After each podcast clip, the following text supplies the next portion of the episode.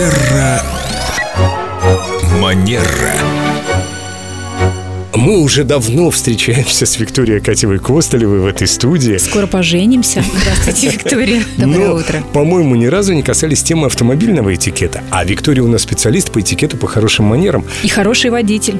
Спасибо Я большое. ездила с Викторией и вижу, как Виктория соблюдает этикет на дороге. Ну, точно всегда мигает аварийкой. А вот скажите, пожалуйста, есть какая-то техника для тех, кто уже теряет терпение за рулем? Как себя можно успокоить, чтобы не вступать в конфликт с соседями по потоку? Потому что мы часто видим такие истории, когда люди опускают стекла, орут друг на друга, последними словами называют друг друга, или даже выходят на дорогу и начинают драться. О, да, Виктория. А как водитель с большим стажем я могу поделиться а, техникой, которая действительно помогает сохранять самообладание и не раздражаться на других э, водителей. В первую очередь это хорошо высыпаться. Хорошо питаться. Занятия с психологом тоже очень хорошо помогают. Стоп, стоп, это не всем Это все доступно. стоп-слова.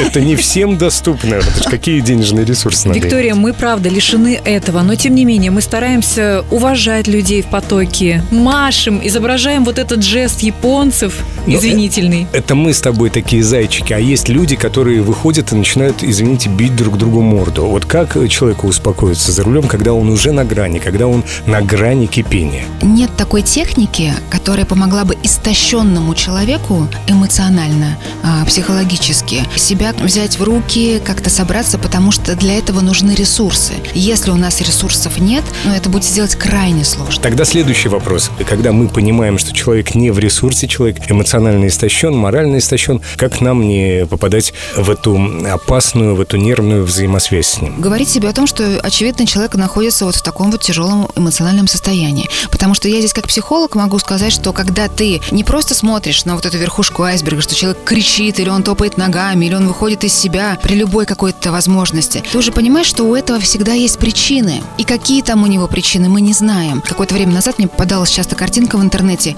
бабочки с одним очень красивым крылом и крылом таким которое, ну, скажем так, менее привлекательным.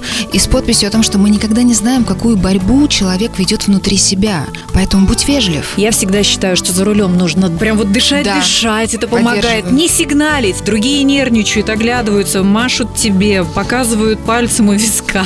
Улыбаться, прощать, говорить, солнышко, я тебя тоже люблю. Это помогает мне лично за рулем. Прекрасные рекомендации. И, конечно, самое главное на дороге – это безопасность. Поэтому наше эмоциональное состояние напрямую зависит от того, насколько мы сконцентрированы, насколько мы внимательны и насколько мы устойчивы к каким-то спонтанным реакциям других людей, которые едут рядом с нами. Все это надо записать золотыми буквами в каждой инструкции по эксплуатации автомобиля. Ну и, наверное, принимать витаминчики, которые успокаивают нервы. И хорошо высыпаться обязательно. Литий, Семен, литий. Витаминчики не помогут.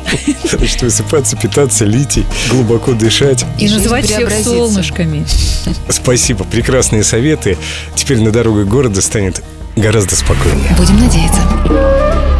Терра Манера.